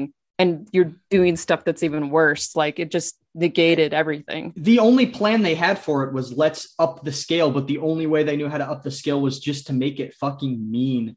And I and I Oh. was I was planning Yeah. on finishing the trilogy, and then the trailer came out for the third one, and there's that whole gag about them decapitating a giraffe, and I'm like, that's not that's not it's just mean and I actually gross and- enjoyed the third one Really? I've, I've seen the, the third one actually is better than the second, but Yeah. it's, it's not not by much. But I Watch think it as a yeah. horror movie. It works. But I think you're just right. of, of this is- horrible people being horrible to everyone. It's like, yeah, it's- it works. No, I- Character study. It's intense. It's the Joker before it's, the it's- Joker. yeah, it's it's an interesting one, but then yeah, it's it kind of it, it's al- even the first one's kind of weird. I mean, you can excuse it because it's just they're just I don't know, they're just doing wild shit and wild shit happens to them. But then like the more you look at it, it's kind of just Hollywood jerks doing mean things. yeah that hasn't aged the best but it, it's No. certainly the best of the three of them it's certainly It like, has jokes. okay it's an okay comedy it's I mean, okay. yeah, I much prefer like okay things like pop star, for instance. I much prefer things like that because these people are putting characters on and they're committing to them and they're staying in character for Yeah. a long while. Like these, Yeah. this is like you're not trying to see. Oh yeah, like I know you're watching Andy Samberg, um, but it's kind of like okay, well, no, it's he's Conner for real. So you know, or Mm. for, Conner for life, Conner for real. Hunter for real. real. I think Yeah, Hunter Hunter for for real. real. Yeah, you Kinda got for it. real. yeah so so it's so it's so basically it's it is like watching a documentary um, sort of about a borat-esque sort of character which is fun because it, you kind of can convince yourself that they're just also putting some people on as well like they're Mhm. but i don't think they are though Yeah. but yeah it's it's fun But like, yeah, I think the problem with the Hangover movie circles back to Todd Phillip being an edge lord, uh, uh, because he he was one of them. Like around the time Joker was coming out, made that uh, like comment: "You can't joke, you can't joke about anything anymore." i mean Yeah. you can that- you can joke it's just You like can, you- In you the, can don't I have to certainly remember joke. joke Taika Waititi shit. rete- like retweeted that because he was doing Jojo Rabbit and he was like, "Lol, he's funny." It's just like I'm making a comedy about Hitler, and you're Yeah, whining you over can here still- about being. it's just- you, just don't have to be an asshole yeah. about it. That's Just the don't be an difference. asshole. Yeah, well there's a with lot of stand-up comedians I love that aren't offensive. You know, No, For- or for grown offensive or whatever. Yeah. I mean, but there are, there are comedians who kind of ride the line. Like there are comedians who kind of course. can tend to be provocative. Like Bill Burr is provocative. yeah. um, or um, Tom Segura is provo- provocative, or, or Norm people like Macdonald was provocative. Norm- Norm Norm Macdonald Macdonald. was, was provocative. But then there are people like Carlos Mencia who had a lifespan. I don't know if you've ever Mm. heard of him. I have yeah, heard I've, of I've him, heard yeah. I've heard of Carlos Mencia. Yeah. go on YouTube and find his specials from like 2000. I want to say seven, eight, and then Mhm. now this wouldn't fly like at all. Like this is just mean. yeah like th- there's obviously the crossing the line and like a lot of i'm just sick of the trend of comedians. Their jokes now are complaining about the fact that they can't make jokes. There's so many like stand-up specials titled like triggered or like something like that. Like I mean- joe yeah joe rogan had triggered. Shut up. I mean, no, Shut but the then in, in in fairness, comedians are commenting on what's around them and, Yeah. and making light of of serious situations because this is a serious situation, right? you're because, yes well, it- Absolutely. they're blowing it out of proportion. So we're like, okay, fine. If they have, if they weren't commenting on this, that would be weird Mhm. because it's almost like they're living in a bubble. Like they're like, oh, 55 year old men who like, I don't know what this means. so it's like, not yeah. the addressing it it's just basing the whole set around it yeah Um, or i mean i think that part yeah part of my my issue with it is that with comedians i think for a long time it's been like i go out on the stage and i say whatever i want and i don't get and, and there just wasn't any um, system put in place for like them to get feedback unless like people came and talked to them afterwards.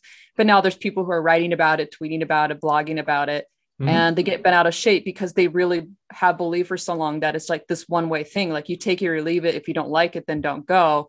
And it's Mhm. just not like that anymore. And uh, there's a part of me it's like dude tough shit. You go up there and you say things that are you know pretty much hateful people are going to push back. Like that's just what's going to happen. Like stop complaining. And also like you're still touring. You're still having shows. You're still having specials. You're not silenced. You're not censored. Yeah people are showing up anyway. So i don't know what they're complaining about. They're fine. Yeah Look, the, Yeah. on, the only fir- person, honestly, out of all the comedians I can think of, the only person that got censored or got cancelled was Louis C.K. And then he didn't, and it's not for Well, stuff he said. It's not for his material, no. They- Yes. There was that weird. There was that And he's weird coming group. back. There was He's that weird. back. There was that group that tried to cancel Aziz Ansari for like what just seemed like an awkward date. Yeah, Um, that was. T- I mean, that needed to be discussed, like consent during dating. But I don't think that he should have been the person who was thrown under the bus to make that happen. For sure, Like, because that especially like that not, like, whole article just came Wednesday, across right? like, oh yeah, that's No. not the best date in the world. Kind of a weird date. Yeah. Um, People forget easily. and and he and he addressed it in his stand up in a very good no, way. he, His- he's his actually one of the few people who I think handled it pretty well. Um, Um, so I'm Louis glad. C.K. just started doing stuff again without like addressing anything. I mean, Oh, yeah. Because, but then again, you think to yourself, like, what is he supposed to do? Like, I mean, is that I- is this it? I mean, Or- that's true. I Uh, guess. apologize to his victims. Yeah, yeah. So I suppose I didn't. Didn't he? yeah. No, Like, at some point, no. no. Okay. He 'Cause just like it's- I think it's- he, it's like he it's said a like he said ago, a I bunch of things about like I'm sorry. I think it was like a non-apology, kind of like I'm sorry I can't control my dick. You know that kind of attitude, and it's like that's not really an apology. Yeah. That's just Very mature way. yeah. I mean, I, I don't know what. I can't remember who said this. Was it Joe Rogan? Someone on, on one of his pod, his pod, they were talking about Louis C.K. and then for some reason he was like, "Well, I'm not sure if, if they were joking about this or this was what actually happened. That he apparently just asked beforehand, do you do you mind if I jerk off right now?" Yeah, that. And I they think said, that's. Fine, and as though like they didn't believe Oh, he would well- do, and he did. I'm like, okay. This is a this is a bizarre well, I don't know situation to that. begin with, and then also this is a bizarre thing to ask people and then want to do in public as well. And it's just okay. Just shivers thinking about that. yeah I think the thing that's what that's so weird about it is that like other comedians like patton oswalt has like Mhm. weighed in on this he doesn't you know talk necessarily about allegations against certain people but he said that you know he's like i thought that i was so perverted i was so dirty i had like this you know like i was just like this sick person like you know super horny all the time says, and then these allegations come out about what people are doing and he's just like You're and i realized I'm like, And you're pretty tight. I had guy friends who were like that too. Were like, who does this? Like they were in shock. They're like, why are why are men doing this? Is this actually a thing? You know, and then like they would talk to their wives or they talk to female friends and like, has this happened to you? And you know, you know, they would get their answers or whatever. They're just like, but why? This is Yeah, ah, like why? You know, Well, just completely to, confounded. to, to use the to use the old fashioned phrase, why does a dog lick its balls? Because it can. um, There's different functions for that, but you know, when you think about people who are like drunk on power, it's like I can do whatever the hell I want. I, I'll Yeah, ejaculate maybe. into a potted plant if I want to, and then I do. So Pat, Patton Oswalt's a good comedian. Patton In- Oswalt's yeah, good in in all, in all fairness, to kind of wind this back to kind of the, like I don't I don't I don't ever imagine like Andy Samberg kind of just be a subject of, of, of, of that kind of scandal. he actually seems like a, he actually seems like a really good guy in interviews and stuff. Um, This is very chill. yeah. Yeah. Yeah. Well, crossing fingers. I hope this doesn't come out. And then like the next day, it's just like Andy Oh, Samberg, good. and we're all like, There's a- Well, there's a this there- rapist. there's this famous It's just- interview. wow. There's this fa- there's this famous interview from a few years ago with the cast of Brooklyn Nine Nine, where apparently like the cameraman was like looking at one of the actresses and like filming her. It was like he was being really weird and creepy, and like Andy Samberg like nudges one of her, and she like crosses her legs. It's like a like a weird like I don't know, but like wow. but like he he seems like he's really there for yeah. Seems Hmm. like a good guy. I've also heard like they give him a hard time, or at least on that show, they gave him a hard time because everyone, you know, gets tired and cranky and flips Right. out at some point. Mhm. And they say like Andy never does, and it drives them crazy. Like he's like he never gets upset, he never like yells at anybody or Mm. gets cranky. And I thought that's really admirable. I admire people like that who are able to keep an even keel and just be pleasant to work with. And that's probably part of the reason why he does so well. You know, it's the same with like Keanu Reeves. Like people used to give him shit all the time. Like I used to defend Keanu Reeves all the time, like, well, he's not talented or blah, blah, blah, blah. And I'm like, well, obviously he's someone who's really dedicated and easy to work with. Otherwise, he wouldn't still be working. And now that's what he's deified for is for being a just a decent human being. I don't Just a I don't nice like guy. Isn't I don't- hard? I don't like the low statement. bar. I don't like the statement that Keanu's not talented. He's not a classically trained thespian, but he is committed to the craft. Well, let's Yeah. just say he's he's one of those folks. At least he he has limits. He has limitations. He his range is kind of okay. Well, it's there. Yep. And then he's mostly being himself. He's just being casual. most. Yeah. Like he, like I wouldn't expect ever, ever him to be like I don't know J. Edgar Hoover in Yeah. a biopic, right? In No, thank massive makeup. Like you saw you saw how that worked in Dracula. yeah. So Yeah. Like last time, last time he wanted to put an put an accent on. I think even like Francis Ford Coppola was like, Jesus, fucking calm what down. did they do? what did- what did I do? What ah They shouldn't have done that. I mean, like uh a lot of people gave him shit for much ado about nothing, but I've seen that film many times and I'm like, I don't have a problem with his performance. I have more of a problem with Robert Sean Leonard's performance because he's overacted everything. and like Keanu Reeves is just like, I'm fucking evil. I'm just gonna get a massage and plot everyone getting, you know, crisscrossed and you know fucked over and i'm just like yeah he's like he's fine sometimes i think people are a little bit harder on him than he than he deserves but I, I yeah, like dracula's pretty bad but he also explained that like he was totally exhausted when they threw him in there and he wasn't prepared to do the role at Oh. all so that's part of Um, can yeah, it kind of it kind of shows guy. because you know, normally they, they hire like a dialect coach for like three months. I don't think he had enough time or things like that. no, you know, no he he- really didn't I don't. I, he's. I don't think he's one of those guys who, like, okay, well, some like the comedians that we talked about. I think they stay in character for a lot. For even when between takes, they're still kind of just in there. Um, Sacha I- Baron Cohen's one of those. Yeah. yeah, I think like people like Keanu Reeves, or like there are people who kind of leave the character and then they have to work themselves up. Like there's like Jack Nicholson who just like you, you see him on the set of Shi- of The Shining, and then he'll just Kubrick will just say to him, "Okay, well, do this now. Okay, let's do it again," and he will just actively just psych himself up because he's just not in character. He just like gets in the character and he just comes out of it. I don't think Keanu Reeves is one of those. He's just like, oh, okay, good, let's do it. Yeah. Yeah. He's just mm, Do what I'm he being, needs I'm to being do. me. I'm being He's just a myself. guy. He's, He's just a guy, right? I think he's a this is why- guy that I would definitely want around if I was in danger. I'll say that. Because like some there's somebody I know who's super into uh, shooting ranges and stuff like that, and he oh it was a few years ago he posted um video of Keanu Reeves training just, like, at, a, at a shooting range and stuff like that, and it's just like if someone if someone like like us like people are like if there's a zombie apocalypse like you want Keanu Reeves there he would actually get a ton of headshots anything moving anything Right. like he'll he'll hit it every single because thing he's yeah. all- yeah he's committed to his like stunt work and stuff. He does almost all his stunts and stuff. yeah and that he's in his 50s kudos to him kudos to him Yeah, 100% honestly. The, on- Um, the only thing he has, he has is uh, on, in his in his waist. Tom Cruise who's is now, I think, in his sixties and still doing it.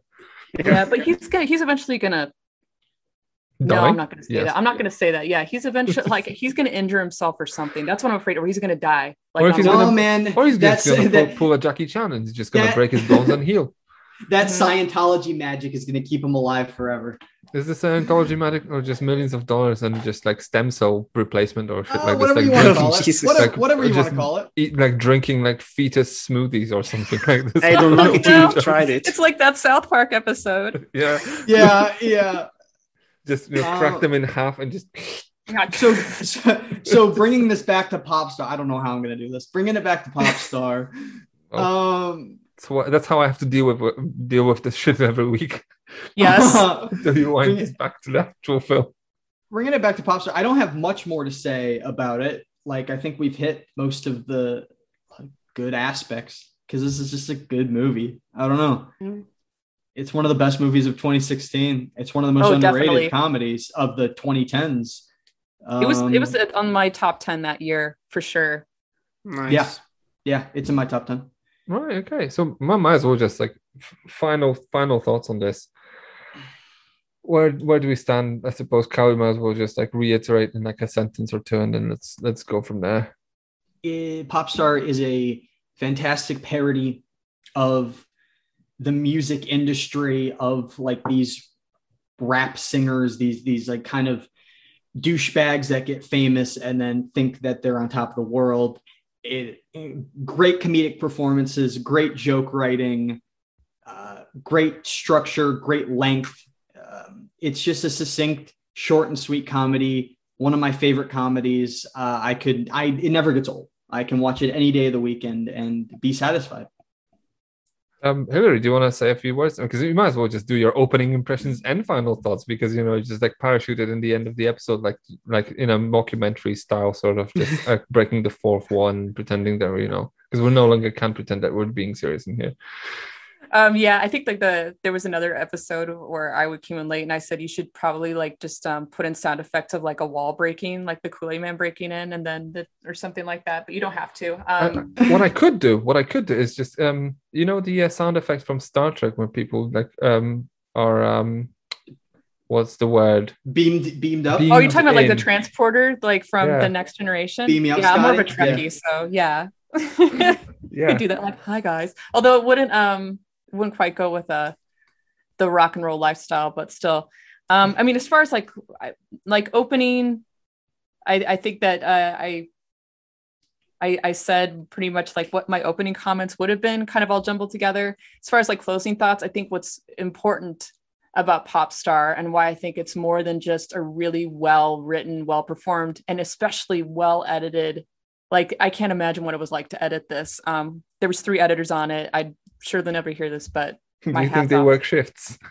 yes they worked in shifts with a lot of red bull or energy drinks or something. But uh, i think what makes it important is that as much as it's a comedy it there's a lot in it that i just i'm i just could not you know brush aside as like this isn't true. I think there's a lot of truth in it. There's people who actually have lifestyles like this or what was it like their his perspective assistant people who are shorter than them to be in the photograph of them so they look taller His, his perspective manipulator. yeah perspective Perspective. manipulator thank you kyle there's so much or just like the fact that when you're in a situation like that you're constantly surrounded by people who are telling you you're doing okay who say that you're the best and it's not real life and i think that the film really um satirizes that in a in a very unique way um and this is coming from someone who hasn't seen anything that the film is based on i haven't seen these documentaries about justin bieber or Katy Perry or anything that may have given um, inspiration for this. So it was really funny to me to be like, is this what these documentaries are like? And maybe there is a little bit of truth to them. So I like the truth in it as much as just how fucking insane it is. So yeah, definitely an uncut gem. Haven't seen it. You need to see it immediately. Nice, uh, Nick. Yeah, I, I agree with everything both Kyle and, and Hillary said. I, it's, it's a blast. It's just a really good comedy. Um, I was looking earlier, I was looking at just the list of comedies that I've seen since. And basically, there's none of them, pure comedies I'm talking about, there's none of them that have, have ever reached this level for me. It's just very freaking good. And, and it has heart, it has a soul, there's a lot of cool songs that I still listen to. I've been listening to the soundtrack for way too long now, and it's it keeps delivering. Fourth viewing, and it's still giving me so much fun, so much enjoyment. So yeah, it's definitely an uncut gem. It's, it's absolutely. As, as I said in the beginning, this was my first time, and um, I had such a great time watching this. Uh, I, I think this this is gonna come back into my life, and I'm just and I'm just regretting that I didn't buy it and I just rented it because I'll have to pay for it again. What, what what what can I say? This is this is just my type of comedy. Like I love this kind of just gross, crass humor that's kind of just also taking itself so seriously as it's doing it. The the commitment to characters is just amazing, and yeah, it's definitely kind of falls squarely into the definition of what we're trying to find in here. Isn't these movies that kind of just are not talked about enough, and they should be. And then rarely, rarely does it happen in here that we have a consensus that like there isn't like one little negative Nancy somewhere in here, just going like, Unanimous. it's unanimous praise that we're just leveling at this film. And in and and I, I yeah as i said like the biggest sort of compliment i can give to this film that this is this is this is spinal tap for this generation. This is the kind of the, it has the right energy it has the right sort of and and also it's kind of appropriate for the time because it's just well you couldn't get get away with shit like they do in here in the 80s and then stuff that they did in the 80s would be just too plain for the na- for, for, for the then and now. So it's it's yeah it's it's an amazing sort of comedy that i had such a great time watching and then just I don't know. I'm I'm thinking about scenes and just I can't I, I can't stop myself from giggling. So you know, with that, how about we go through our top threes? Uh, Kyle, do you want to go first in your top threes? I'll try. Um, there's so many more than three. Yeah. Okay. Okay. So what I'm gonna break down. Number one, I was trying to save it. I think Nick might have mentioned a little bit at one point. It's a scene where the cameras go out and the and it's them just subtitled talking about, and then they have to fight the queen bee with a flamethrower, and the cameras are off the whole time. I think that's one of the funniest scenes in the whole movie. Number two, there's a line I forgot one. It's one of the rappers or producers he has. He's talking about how crazy the like the the Eric Red or Chris Redd's character is. Um, and he's like, he's like, I I bumped into him backstage and he wasn't smoking a blunt, he was just eating it. I think that's what it's such a great line. I think it's RZA maybe who says that. I think it's RZA. Yeah. Just- and then and then the third uh the third is near the end also with chris redd's character um where the manager he's in a fight with the manager and he just starts yelling i will eat your head I, think that's such a great I think that's so Do you think this was ad libs? I, I think that was. I don't know. Um, but yeah, those are those are the three like off the top of my head that stick with me. At least this this is one of these because normally when I ask, oh, let's go through our top three moments, and people kind of just go with these sort of things like I like the music or um, cinematography, and then people don't really think in thinks in, think in scenes. And this is the one that will, uh, everyone will have scenes. Are we? Are we all Yeah. having It's only scenes? scenes. Yes. Yes. Yeah. Hillary, Yes. do you want to go next? I'm sure my top three, um, not in any particular order. One is just uh, Justin Timberlake as the sous chef, or whatever. yes. and then like he would sing backstage eight and he'd be like, "Yo, shut the fuck up," and he'd be like, "You know, it's like you're telling Justin Timberlake to shut up." Like Leave it to the just- professionals. Ju- Ju- It was Julienne. Yeah, like, cutting up carrots in different ways. I was like, "This is amazing." Uh, um, This is just a uh, Jorma shave. Or The um. Jorma Taccone's uh, uh, Optimus Prime dick helmet going off, and it like and they have the War of the Worlds sound effect like and like everyone's like screaming. Uh, that's number two. Um, and then my third moment that I was thinking of, it might be my number one, is like after Humble, it cuts to Mariah Carey and she said, Yes. I identify that song because I don't know anyone as humble as I am. The fact that they got her to say that on camera But she does it so that's an amazing well. Oh yeah, she's incredible. she's she's so convincing. She's in on the joke. Yes. I think I hope she is on the in on the Oh. I, I think she, I hope I'm gonna believe she comes back at the end. She she knows. I hope. she knows. okay, okay, Nick, Nick, your top three. Uh, I yeah again no- in no order specifically, but I love the Snoop Dogg cameo where he just pops up at the end with his own camera crew. and I don't know what what the reason of his TV show is, just appearing in other people's documentaries. It's just that had me laughing. Um, I love Bill Hader in this one, and the whole like the whole flatlining sequence is just gold, just pure gold, and we talked about that already. Um, and lastly, I, I love the proposal scene. We're just reusing the Mona Lisa song as the Ashley Wednesday. Just Seal singing and the, the wolves howling. It's like the the wolves are not gonna stop. Can lower them down? No. it's just we have to stop Seal from singing just hell unleashes. Just uh there's so many moments. Oh, it's a good one. Okay, since you've uh, taken because I was I was I was I was planning on using the Bill Hader flatliner. Did you shit your pants? Did I shit my pants? Not this time. so let's just say I'm gonna go with something else. The whole dick in the car window bit. Just, it's just Stuck with you.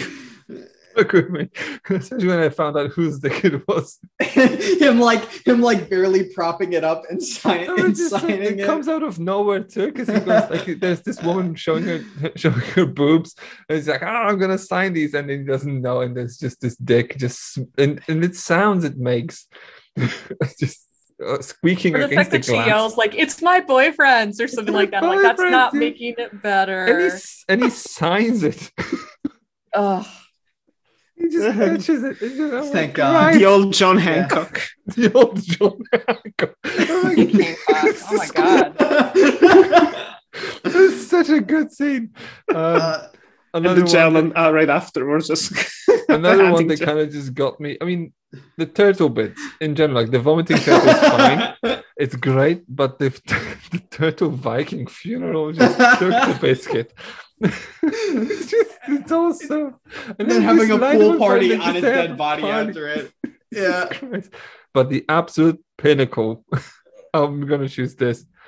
When he, when he when he when he has this uh, when when he, his career is over and he starts drawing horses and he shows these horses and he talks about these fucking crayons and he's using and these horses all look shit. And he sells one on eBay for eleven fifty. and he's and he's talking about things like I needed to get the hoof shapes ri- right. It's it's really Yeah, tough to the get the hoof shapes. Difficult to get correct. You're looking at this horse. This horse is just like Picasso level, both like five year old kind of doing a Picasso, and he goes like the hooves are not right. Is this the most unanimously positive Uncut Gems episode? Oh, I think so. Yeah, Yeah. I think this this is the pinnacle. Yeah. Actually, yeah. what Nick was saying earlier, that he's like he was looking at other comedies. If I looked into things, I wouldn't be surprised. Like this is probably the highest rated comedy of the 21st. I I think it's like four and a half or five stars in my Letterboxd.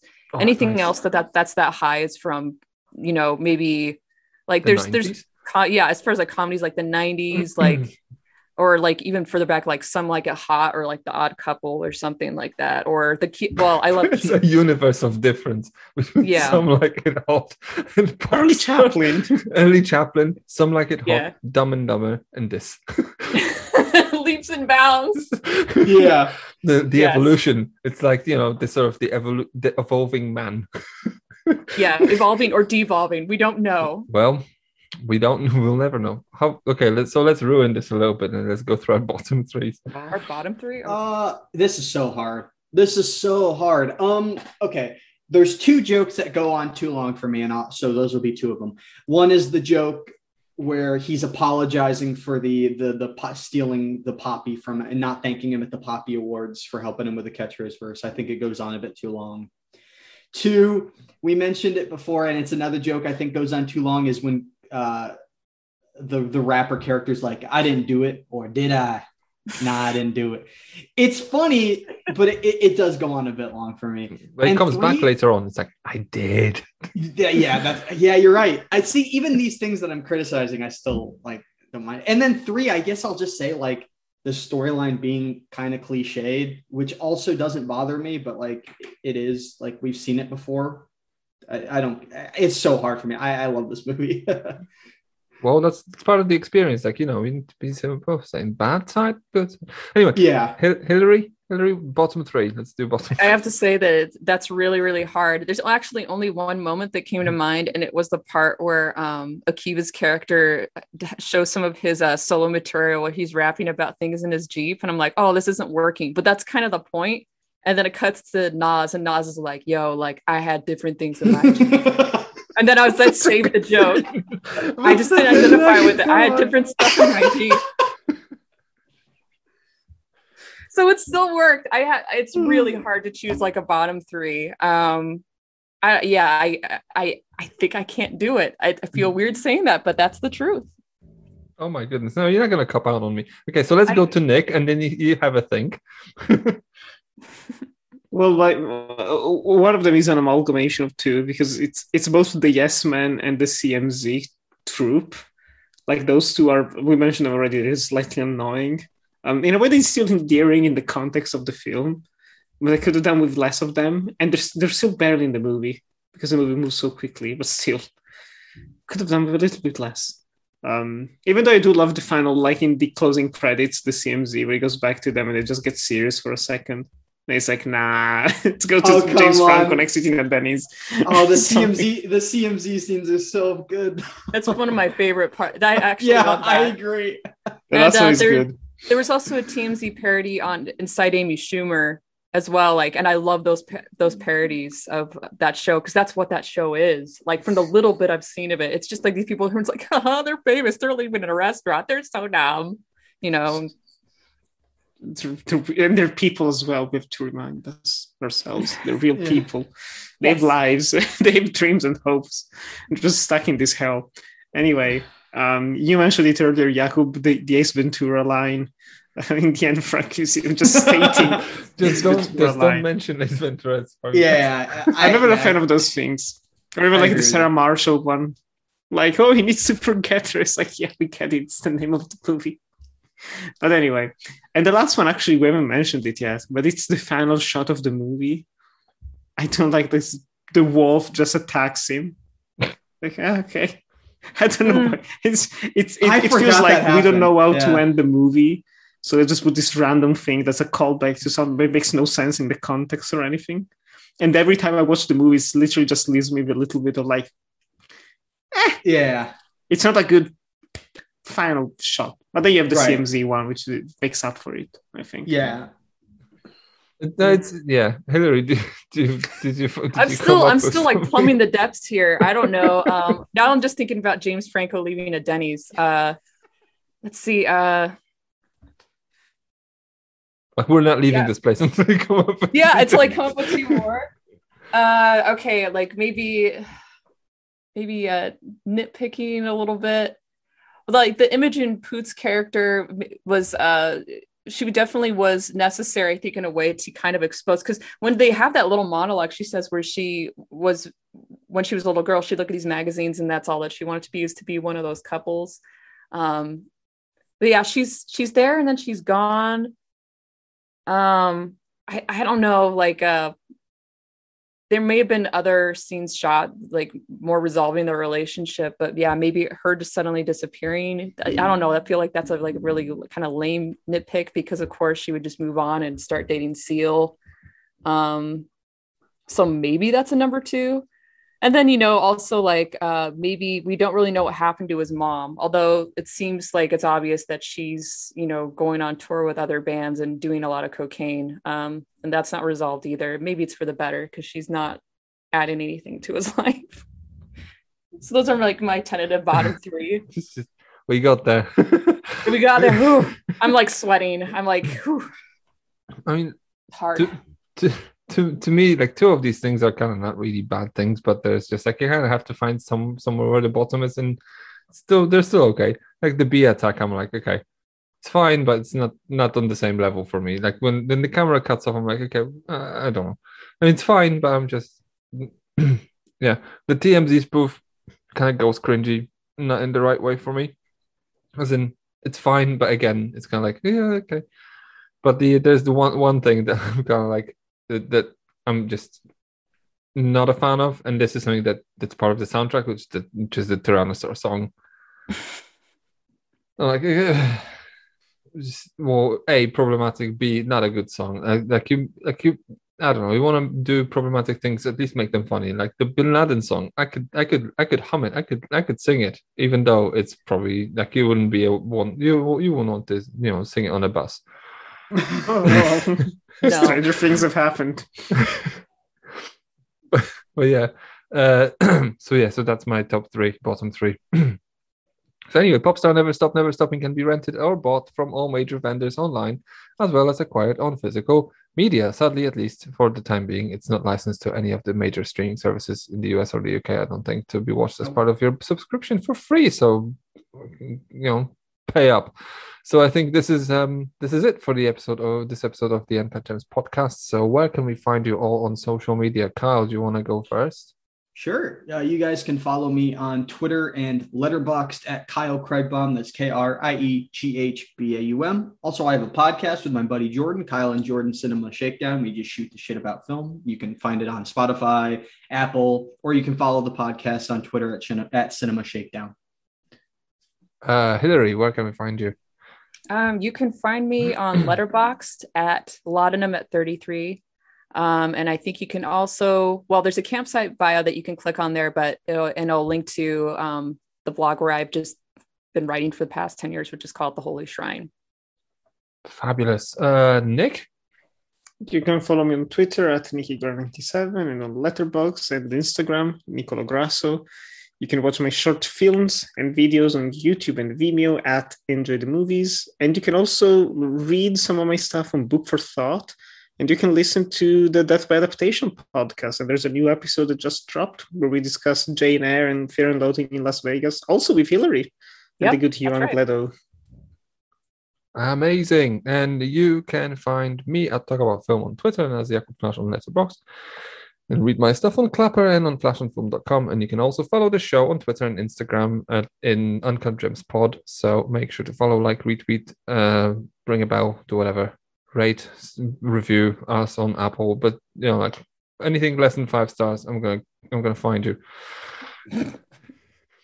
if you if you want to get in touch with us, you can also send us an email at uncutgemspod at gmail.com. So you, if you want to sound off about Popstar Never Stop, Never, never Stop, bleh, Popstar Never Stop, Never Stopping, or any other film we covered, this is how you do it. So you can also um, uh, support the show with a one-off donation at kofi.com slash, slash pod. So buy us a coffee, keep the lights on, or you can also uh, subscribe to our Patreon where uh, well, the Clapper Patreon at patreon.com slash Clapper LTD, where for two bucks a month you get extra podcasts, vlogs from Venice, so you get to uh, experience Nick's um, well hot takes on on stuff he saw. And then hopefully by the time you're uh, listening to this, also you will be able to listen to our top 100 favorite films, um, sort of well special for the uh, Clappers two year anniversary, also available on Patreon. So do that two bucks not a lot of money but for us it counts it pays it pays our writers and you know keeps the lights on anyway so be sure to tune in next week as we will be talking about godfather part three or should, should i say the godfather part three which i expect to be a monumental conversation um, i think we'll be talking about both the theatrical cut and the recently released recut coda so it's a lot of stuff to watch and actually, I think it's a good opportunity to revisit the entire trilogy, which I try to do every couple of years anyway, just to re- recalibrate what greatness is. Um, just to still make sure, you know. So look out for that. But for now, I hope you have a fabulous day, and we'll see you next week. Até mais.